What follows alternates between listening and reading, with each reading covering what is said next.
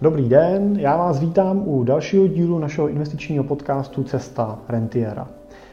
Tím dnešním tématem budou aktuality z finančních trhů ze začátku letošního roku a konkrétně za měsíc leden. Dneska tady se mnou bude i host, společník ve firmě a analytik Dan Majstorovič. Dane, vítám tě. Ahoj, Jirko, dobrý den, vážení posluchači. A moje jméno je Jiří Cimpel a jsem majitel a investiční poradce ve společnosti Cimpel a partneři, kde jako honorovaný investiční poradci pomáháme našim klientům na jejich cestě k rentě a následně jim tu rentu pomáháme čerpat tak, aby jim pokud možno nikdy nedošla. Typicky se staráme o klienty s investicemi od 5 milionů korun výše, ale pro začátek spolupráce s náma je možný začít už s investicí třeba kolem 2 milionů korun a nebo milionů, když je tam aspoň pravidelná investice 20 tisíc korun měsíčně. Tak a pustíme se do práce. Tak eh, Dane, jak ty hodnotíš začátek toho letošního roku? Tak eh, začátek letošního roku hodnotím tak, že eh, byl, řekněme, očekávaný. To znamená, každý období po volbě prezidenta který vlastně už Trump předal moc eh, Joe Bidenovi. Myslíš teda amerického prezidenta? Amerického prezidenta. Já jsem si říkal, jestli jsem něco neprošvih náhodou. Ne, neprošvih si, bavíme se o tom, co máš na mysli, takže uh, Joe Biden převzal moc od Trumpa, a ačkoliv celkový přebírání té moci nebylo úplně uh, hladký, když to řekněme slušně, tak proběhlo a většinou to období po té volbě a po převzetí moci bývá poměrně období klidu. Eh, to, co můžeme vidět eh, od toho začátku roku, že tam je mírná stagnace na akciových indexech. Nicméně pokud se podívám od začátku roku 2020 eh, do konce letošního roku 31. ledna, tak americký akciový index je na necelých 14% plus světový index na 9,12% a jediný, kdo zaostává, je trochu Evropa, která se s tím potýká vždycky o něco hůř, ta je na minus 1,6%. Myslím si, že na tomhle případu se vlastně krásně ukazuje, jak eh, je ta diverzifikace dobrý krok, protože pokud samozřejmě nikdo eh, sází ve svém portfoliu na evropské akcie, a do těch samozřejmě patří i české akcie a Tady já teda mám ze zkušenosti, nebo zkušenosti vím, že řada posluchačů našeho podcastu jsou třeba investoři právě do českých akcí, tak, eh, tak ten loňský rok pro ně nebyl nijak, eh, nijak moc jako pozitivní a nijak moc atraktivní. Na druhou stranu eh, pro investory, vlastně, který drží globální pozice, tak v podstatě se jednalo o období ve svým podstatě standardní. Je to tak, ne? Pokud jako investor bych usnul na začátku roku a probudil se teď, tak vlastně budu hodnotit, že jo, vydělal jsem 10%, tak to byl vlastně jako dobrý, tak, pozitivní. Myslím si, že by to byl jako poměrně pozitivní pocit a, a vlastně kdybych neměl ty informace kolem, tak budu spokojený. Když se podíváme na ten finanční trh trošku v delším časovém horizontu a budeme se bavit o období od roku třeba 2018 do roku 2021, teď teda do začátku roku 2021, tak můžeme vidět vlastně, že v tom období ty finanční trhy přidaly kolem 50% na hodnotách amerických akcích, na těch evropských to bylo teda pořád jenom kolem 10%. Ono je to plus, ale bohužel je to plus za tři roky zpátky, takže 10% asi není úplně uspokojivý výsledek pro akciový investora. Ale zase pokud prostě jsme byli globální investoři, využívali jsme ten globální mix aktiv, nesázeli jsme ani na Evropu nebo ani na Ameriku, drželi jsme od každého kus, tak ten výsledek byl 35%, což zase na tříletým horizontu je velmi pozitivní výnos, přesahuje nějaký dlouhodobý klasický očekávání na těch akciových pozicích. Takže i přesto, že jsme zažili neúplně pozitivní konec roku 2018 a zažili jsme v průběhu toho času COVID a významný pokles na začátku roku 2020, tak vlastně i přesto jako akciový investor může završit tohleto období s naprostou spokojeností. S naprostou spokojeností. Já věřím tomu, že když se na to podívá s tím odstupem toho času, v tom delším časovém horizontu, taky s určitým klidem. Protože ty výkyvy, které vypadaly při třeba v tom březnu při tom covidu, jako odstrašující a toho, že už se z toho nikdy nemůžeme zpamatovat, tak jsme se z toho zpamatovali poměrně hodně rychle, až se to neočekávalo. No, Dane, ty jsi měl v posledních týdnech nějaký výroční schůzky s našimi klientama. Jak to třeba hodnotí ty naši investoři, naši klienti ten poslední rok? Já musím říct, že na to, jak byla těžká situace, tak to hodnocení je poměrně hm, pozitivní, protože eh, dost z nich nesledovalo ten vývoj těch jejich konkrétních portfolií a ušetřili si tím, řekl bych, spoustu starostí. Eh, nicméně měl jsem samozřejmě i klienty, kteří to sledují navíc a tam jsem pozoroval, že eh, říkali, že to pro ně občas bylo napínavý, takže ta emoce v rámci investičního chování a v rámci investic hraje obrovskou roli. A i u nás jako poradců jsem cítil, že u lidí, kteří to tolik nesledují, oni, oni sledují nás, sledují informace, které jim dáváme a stačí jim to a nesledují ty svoje portfolia, tak byli třeba mnohem klidnější, než ti, co nás třeba tak často nesledují, ale sledují spíš ty portfolia. Naštěstí teda můžu potvrdit, že většina eh, to má spíš obráceně, že se spíš nechávají informovat a jsou takhle spokojení a tam by vnímal jako velkou přidanou hodnotu toho, že máte někoho, nějakého parťáka, který do toho světa investic, který je vám schopen poskytnout řekněme, relevantní informace k té vaší dlouhodobé investici, případně vás uklidnit, abyste se neunáhlili a třeba z toho trhu neutekli, což může být špatný investiční rozhodnutí. Takže, jestli jsem tě dobře pochopil, tak rada je frekventovaně poslouchat nás, třeba náš podcast a málo sledovat eh, vývoj svého investičního portfolia. Tak, myslím si, že takhle dostanete všichni eh, dostatečné informace relevantní i k, právě k tomu portfoliu, který máte, takže... Tak to je dobrá, eh, dobrá rada určitě.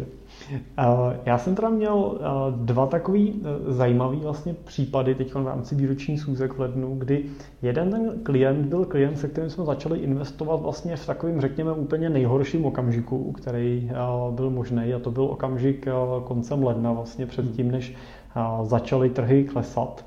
A já si dobře pamatuju, jak tenkrát říkal, já vždycky zainvestuju, tak to pak začne padat. Říkám, tak uvidíte. A přesně pak jsme se teda bavili v tom kvartále. Říkám, já jsem to říkal, zainvestoval jsem a tady začaly padat. Ale vlastně ten rok hodnotil velmi pozitivně, protože i přesto, že jsme zainvestovali v tom období, kdy byly trhy nejvejš a má balancovaný portfolio, tak eh, ten výsledek toho roku byl necelých 5% vlastně pro něj čistého výnosu, i přesto, že vlastně skutečně prošel po covid a, a, a investoval vlastně na té špičce. Takže on byl velmi, eh, velmi pozitivní, byl jako spokojený a vlastně eh, i jsme hodnotili pozitivně to, že měl tu možnost si projít ten ten pokles na začátku té investice, prožít si prostě nějakou korekci a, a sám si vlastně vyzkoušet, že teda portfolio jsme zvolili dobře, protože ho nikde nestresovalo do větší míry, než byl ochotný akceptovat, než by čekal. A druhý případ klienta byl teda zase klient, který s náma investoval uh, už uh, po té největší vlně teda covidu. Bylo to někdy uh, před prázdninama, myslím, to byl konec května, začátek června, kdy vkládal prostředky. A ta jeho investice byla teda vysoká. On v průběhu toho roku zainvestoval celkem 23 milionů a byl teda zajímavý ten výsledek pro něj, protože jeho výsledek byl plus 4 miliony za ten rok. Na, on teda využívá dvě portfolio, jedno takový vyvážený Nobelovo a jedno dynamický, kde máme postavenou vlastně nějakou dynamičtější akciovou pozici nebo pozici z těch pasivních ETF fondů zaměřených čistě na akci na akcie. Ale vlastně ten, ten výnos skutečně u něj byl uh, přes uh, 10%, uh, vysoko přes 10% a on teda samozřejmě byl velmi spokojený, protože teda nominálně ten pohyb byl velký. Ale já bych zároveň u něj teda ještě rád uvedl to, že On a ještě jeden z našich klientů vlastně zrovna minulým týdnu se mi sešli telefonáty od těch klientů, kdy jsme diskutovali, jak postupovat dál, protože on sice na jedné straně teda dosáh takhle zajímavého smysluplného výnosu na tom portfoliu, ale na druhé straně vlastně si tak postesknul, že kdyby takhle dopadly všechny jeho investice, tak je vlastně rád. Protože jedna z jeho velkých pozic byla pozice ve směnkách od Arca Capital, My jsme tuhle pozici už na začátku té naší spolupráce vlastně řešili a diskutovali. On byl vlastně připravený na to, že bude tuhle tu pozici postupně snižovat.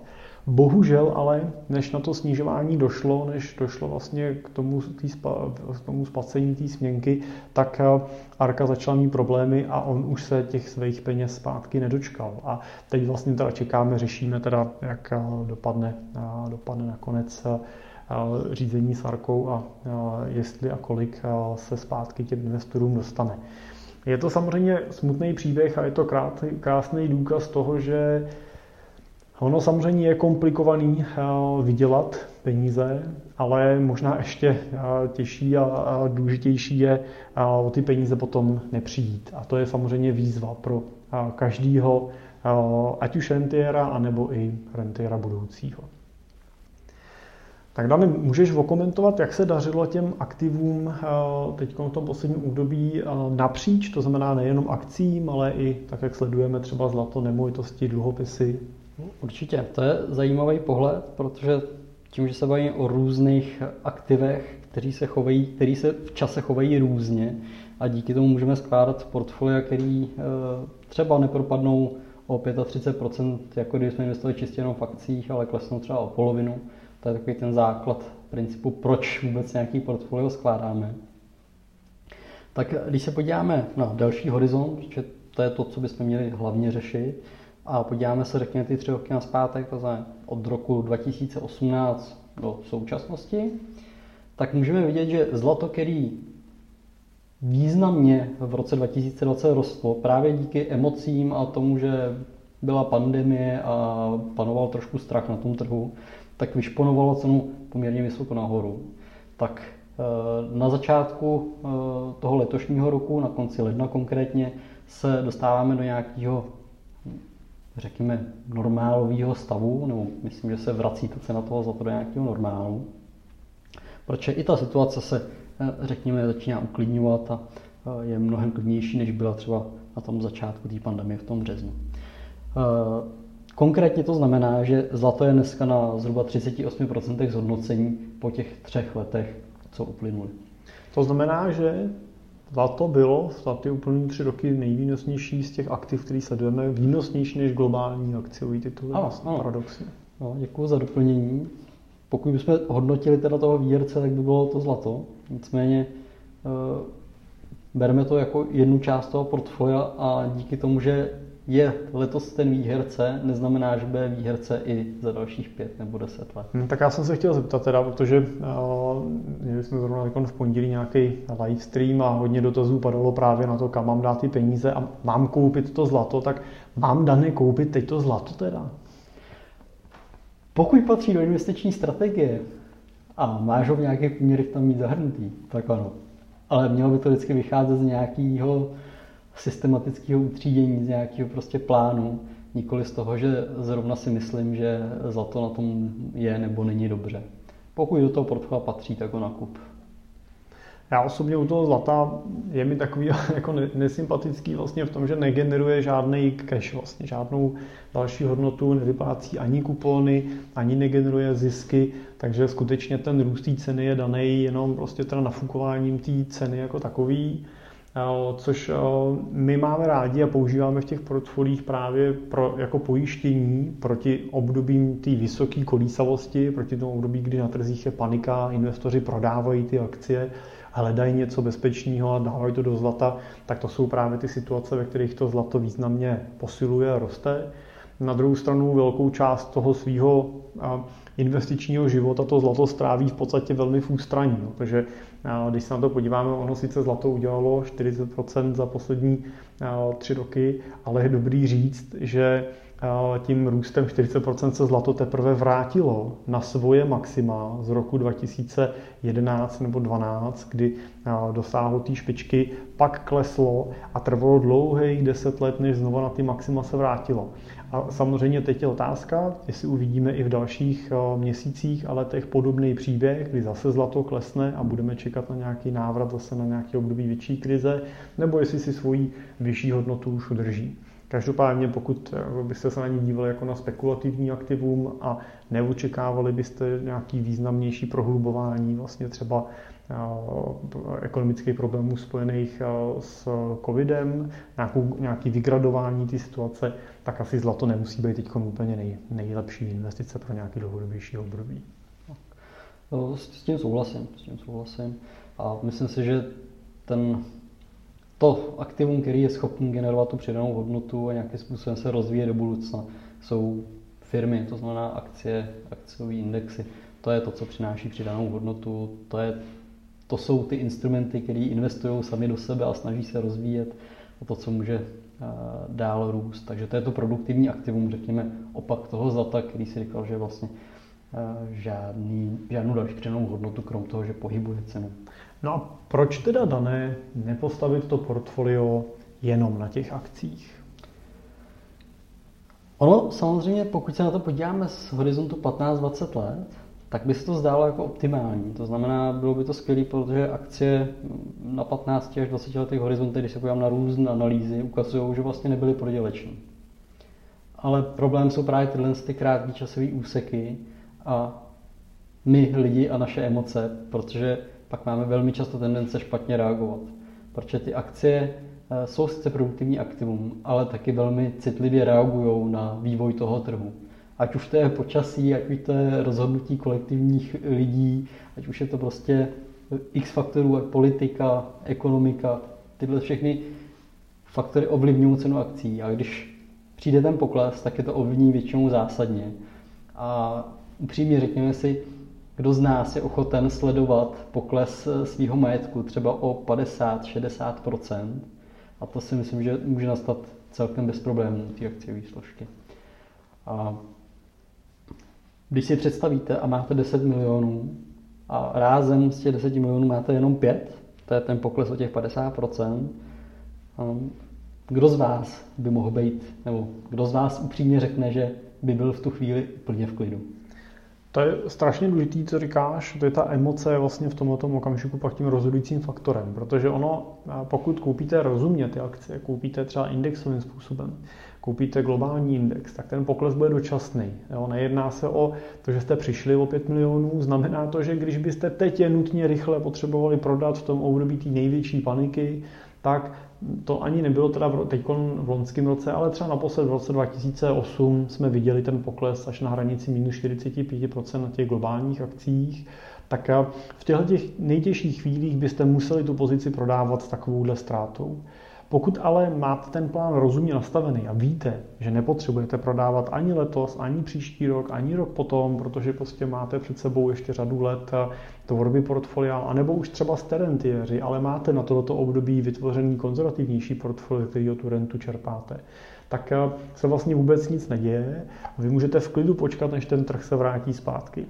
Ale dané, jestli jsem teda pochopil dobře, tak eh, vzhledem k tomu, že investor je vždycky jenom člověk a často může mít pevný nervy on, ale často ještě má i eh, svoji partnerku nebo partnera, který třeba nemusí být tak zkušený jako on, tak eh, je asi lepší variantou to portfolio diverzifikovat rozložit ho na víc tříd aktiv, tak aby ten pokles jsme i v těch největších dnech eh, zmenšili. Rozumím té myšlence? Přesně tak. Jo. Ta, ta myšlenka je přesně o tom, proč kombinovat různé třídy aktiv, aby jsme si ušetřili eh, ty naše nervy a ty naše emoce a případně, i když my to zvládáme, tak aby jsme ušetřili to naše blízké okolí, který třeba do toho vidí eh, a jim by to nemuselo být nutně příjemné. Mm-hmm.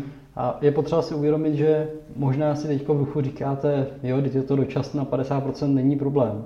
Ale v momentě, kdy ta situace nastane, ta vaše reakce může být úplně jiná. Protože jedna věc je, když si to představujeme, druhá věc je, když to skutečně nastane. Ano. Simulace není, není realita, až ta praxe skutečně potvrdí tu naší emoční odolnost. Přesně tak. A já možná to doplním, bavili jsme se o zlatě, o akcích, který akcie jsme viděli teď růst, zlato se teďka vrací směrem dolů k nějakému normálu.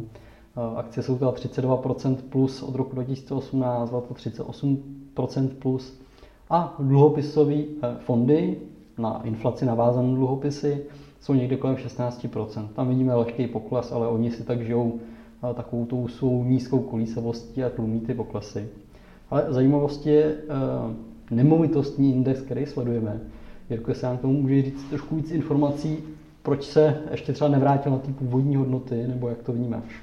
No, nemovitosti jsou vůbec jako zajímavý téma. My aktuálně zrovna pro uh, Danovo 2 budoucí rentiéry, to znamená klienty v akumulační fázi, vlastně nakupujeme dvě, uh, dva investiční byty v těchto těch týdnech. A uh, je zajímavý říct, že ceny nemovitostí vlastně nijak tu krizi covidovou nezaznamenaly a ty byty, poptávka po bydlení pořád vlastně speciálně po novém bydlení pořád většině měst převyšuje tu nabídku, takže i nadále vlastně ceny movitostí v tom loňském roce rostly a nadále rostou.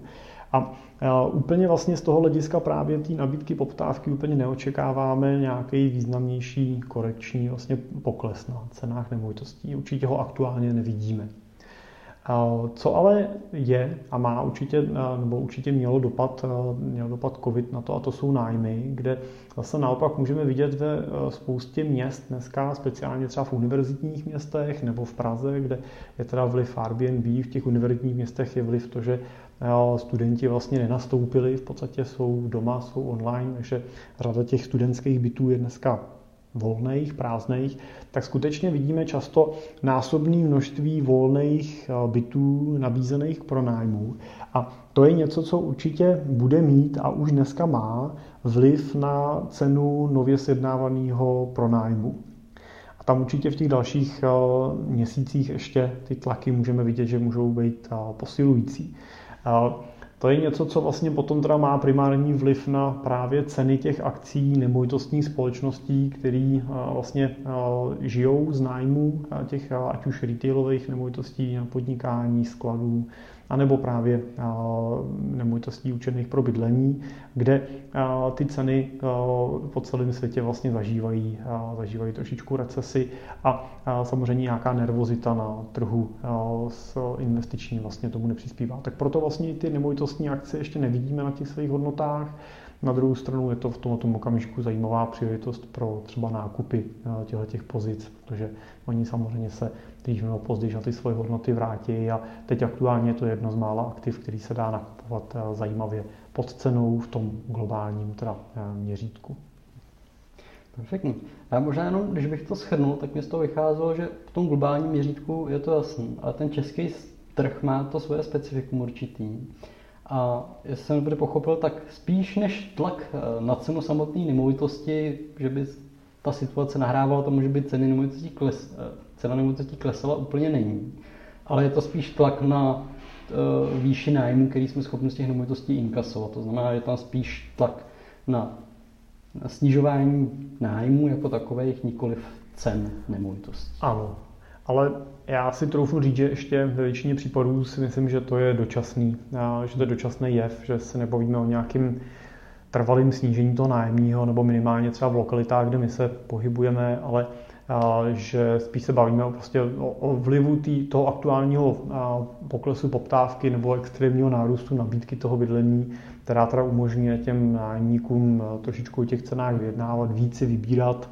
A ten pronajímatel, pokud se pronajmout v nějakém rozumném čase, prostě se snaží tu cenu třeba uspůsobit, aby prostě byl atraktivnější v nabídce stovek, stovek bytů. Takže než ta situace pomine, tak se asi dá čekat, že ten vliv bude, ale se se to řeší tím způsobem, že se sjedná s tím nájemníkem smlouva na rok a za rok se prostě bude vyjednávat ta výše toho nájmu adekvátní daný, daný aktuální situaci, kterou buď bude ten nájemník akceptovat, anebo prostě se to zatečním předstihu vymění za jiného nájemníka. Dané, ty jsi sledoval jako v průběhu ledna kauzu spojenou s akciemi GameStopu. Můžeš posluchačům, kteří třeba nemají úplně tolik informací, přiblížit, co se vlastně stalo a proč ta akcie vystřelila v lednu o 1800% a co můžeme čekat dál? Tak to, to je zajímavý téma. Není to tak, že bychom teďka řešili, máme tady skvělou investici, která vám zhodnotí 1800% eh, každý měsíc, ale eh, toto zajímavostí je to, že GameStop je pravděpodobně společnost, o které jste úplně neměli možnost slyšet, minimálně tady na českém trhu ne. Je to společnost, která se zabývá nějakým malo, malo, prodejem, zejména teda počítačových her a tohle je herního průmyslu. A, ale její konkurenty jsou třeba Amazon a tyhle ty velký hráči na, hráči na tom trhu. A ta společnost na tom nebyla úplně dobře. A v poměrně velkém množství hedžových fondů, velkých fondů, které jsou schopni svými nákupy ovlivňovat trh, eh, spekulovalo na pokles eh, ceny téhle akce. Takže naopak, oproti tomu topu, který dneska je, oni spekulovali na to, že tam půjdou níž, než bývali. A to se řekněme znelíbilo určité části eh, čtenářů Redditu, to je velký diskuzní fórum, na který se připojuje x milionů lidí. Je tam skupina, eh, která nějakým způsobem sleduje Wall Street a komentují ho a jsou to drobní investoři. A oni se vlastně domluvili eh, na tom, že tuhle tu firmu podpoří a hromadně do ní zainvestují. A tím, že do ní zainvestovalo hromadně několik milionů lidí, tak vzrostla poptávka a vyhnala cenu takhle raketově nahoru o 18% za jeden měsíc. A možná, abyste měli představu, dřív stávala jedna akce GameStopu eh, necelých 19 dolarů a vyšplhala se až na necelých 350 dolarů. To je těch 18%. Takže tím se chtěl ukázat, že eh, předvídatelnost toho trhu a jednotlivých akcí můžeme znát sebe lepší rozvahy a účetnictví firm a umět si spočítat vnitřní hodnoty firm, ale asi úplně neovlivním to, jestli se rozhodne nějaká, nějaký kolektiv lidí do něčeho napumpovat peníze a vyšpunovat cenu nahoru. A to, co způsobí takhle několik eh, milionů lidí, může způsobit v podstatě i jeden člověk. A je to zase případ toho GameStopu, kdy v podstatě pozitivní tweet jednoho člověka, konkrétně Elona Muska, zakladatele Tesly, Eh, zase vyšponoval, vyšponoval tu cenu o kousek výš, než eh, způsobili jenom ta kolektivní snaha. Takže i jeden člověk může pohnout cenu akcie. Eh, co bych doplnil? To, že takhle rychlej nárůst může následovat i rychlej propad. Takže naskočit do toho teď konc, to znamená zaspekulovat si, se úplně nemusí vyplatit. A my eh, u našich portfolií a klientů tohle to neděláme, nesnažíme se hledat tyhle ty hvězdy nebo tyhle ty příležitosti. Naší snahou je spíš ochraňovat ty peníze, to znamená vybírat eh, diverzifikovanou portfolio ETF fondu, kde nakupujeme několik stovek eh, společností. A pravděpodobně prostě se tam bude schovávat nějaká zajímavá společnost. A i když tam nějaká zajímavá společnost nebude a bude tam nějaká slabší a vypadne, tak ten fond ji vlastně nahradí ten index si doplní novou jinou společnost. Takže riziko toho, že eh, bychom realizovali potom následný propad z těch, řekněme, pohádkových 1800%, trochu si říct, na minus 18%, eh, nám úplně nehrozí a nemusíme z něj mít strach. Takže to spíš jako pro zajímavost, eh, že předvídatelnost jednotlivých akcí nemusí stát jenom eh, na těch fundamentech té společnosti, ale je to kolikrát na rozhodnutí lidí, jednotlivců. Je vlastně dobrý říct, že v každém okamžiku, každý měsíc, každý rok prostě se eh, vždycky najdou podobné společnosti. Vždycky se najdou prostě firmy, které v tom roce si pak říkáte, tohle to jsem měl koupit, to jsem měl mít, měl bych z toho teď o 500% víc a podobně. Loni byla takovou akcí třeba Tesla. Problém je to, že nikdy nevíte, která ta firma to bude. Kdybyste to věděli, nebo ten trh by to věděl, tak samozřejmě by se to nestalo, protože by ty ceny se vyrovnaly.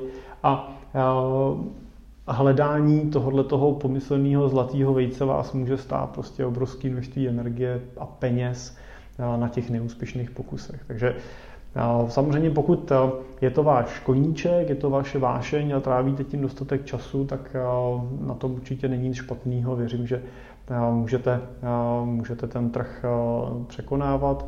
Pokud prostě máte jiný záliby než právě čtení různých výkazů a sledování, dneska už i sledování různých sociálních sítí a podobných věcí, kde se co šusne, tak eh, eh, pak skutečně ta investice přes pasivní fondy diverzifikuje vlastně do celého spektra. Máte jistotu, že máte v tom portfoliu i ty hvězdy, i ty, eh, kterým se v tom roce nezadaří, ale vy vlastně vyděláte to, co vydělá ten trh v průměru, což pokud se budeme dívat ten loňský rok, tak bylo třeba těch 90% a to si myslím, že pro většinu dlouhodobých investorů je atraktivní výsledek.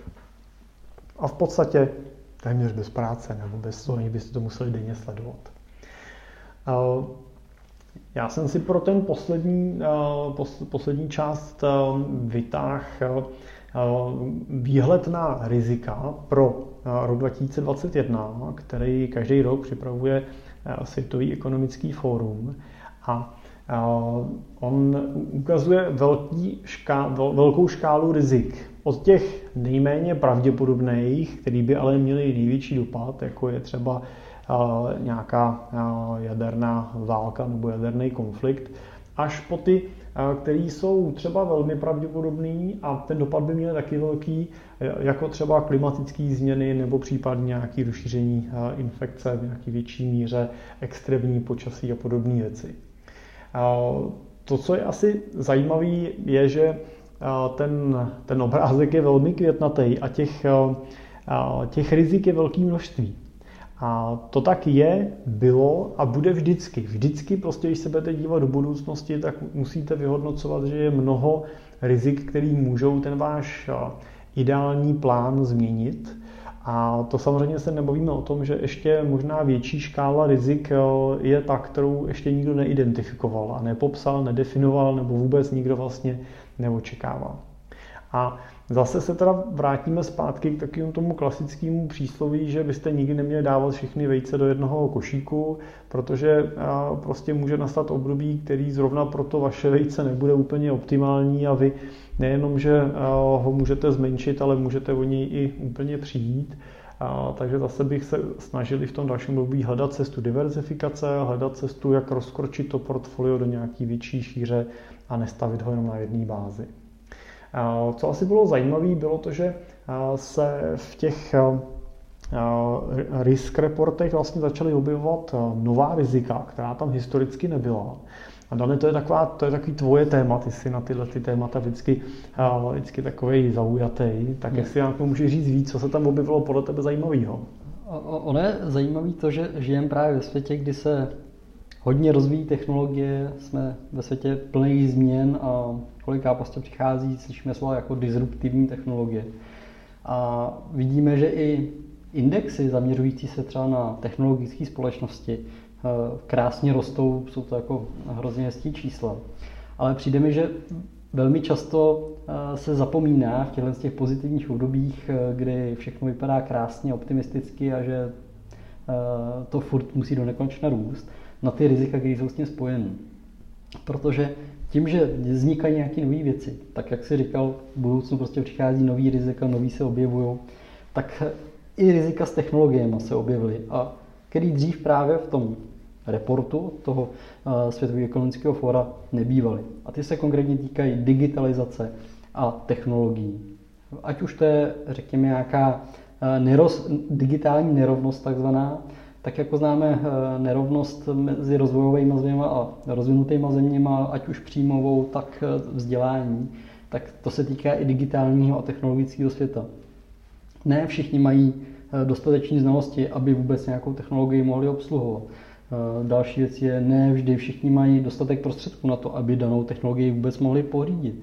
A tahle nerovnost může vznikat a prohlubovat už dneska třeba nějaký nerovnosti nastaven nějakým sociopolitickým systémem a tak podobně. Další věc je, řekněme, eh, ochrana před nějakýma kyberútokama a tak podobně, která začíná být v tomhle digitálním světě čím dál tím eh, víc eh, třeba důležitá.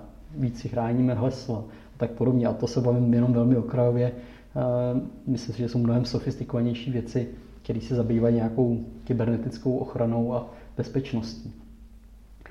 A tam je potřeba si uvědomit, že to, co dneska může být výnosné, ty technologie, které dneska krásně šplhají nahoru, můžou být ovlivněny těma těma rizikama a může to na ně mít poměrně zásadní dopad. A už si toho začínají všímat i třeba na tom ekonomickém fóru světovém.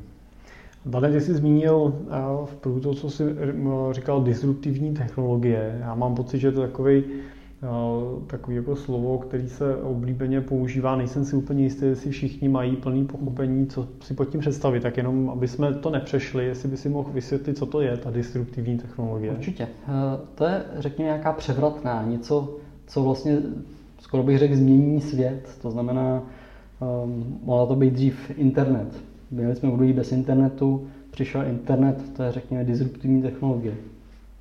A může přijít něco podobného třeba v biotechnologií, které jsou dneska hodně zmiňované. To znamená, mm, nevím, přijde prostě biotechnologická ruka jako protéza, už v dnešní době to nějakým způsobem funguje, ale bude to prostě tak, že ji nerozpoznáte od dnešní ruky a to může být zásadní změna pro ten svět, pro zdraví třeba. Hmm. Takže řekněme nějaká skoková zásadní změna, která má dopad většinou celosvětový a zásadní. Dobře, tak jo. No a tím jsme vyčerpali dnešní, dnešní témata. Doufám, že byl pro vás eh, tenhle ten díl přínosný. Díky, že jste doposlouchali až eh, sem. Eh, můžete na našem webu www.cimpel.cz a nebo na našem YouTubeovém kanále Cimpel a partneři najít i videozáznam takový, takový zkrácenější verze kde jsou veškerý vlastně potom i ty naše komentáře, případně doplněný obrázkama, grafama, takže pokud byste se chtěli ještě trošku víc ponořit do toho tématu, tak můžete využít naše stránky nebo právě náš YouTube kanál. No a díky, že jste poslouchali a my se budeme s Danem těšit zase u Aktualit za měsíc a u dalšího dílu podcastu už příští týden v pondělí. Hezký den. Hezký den.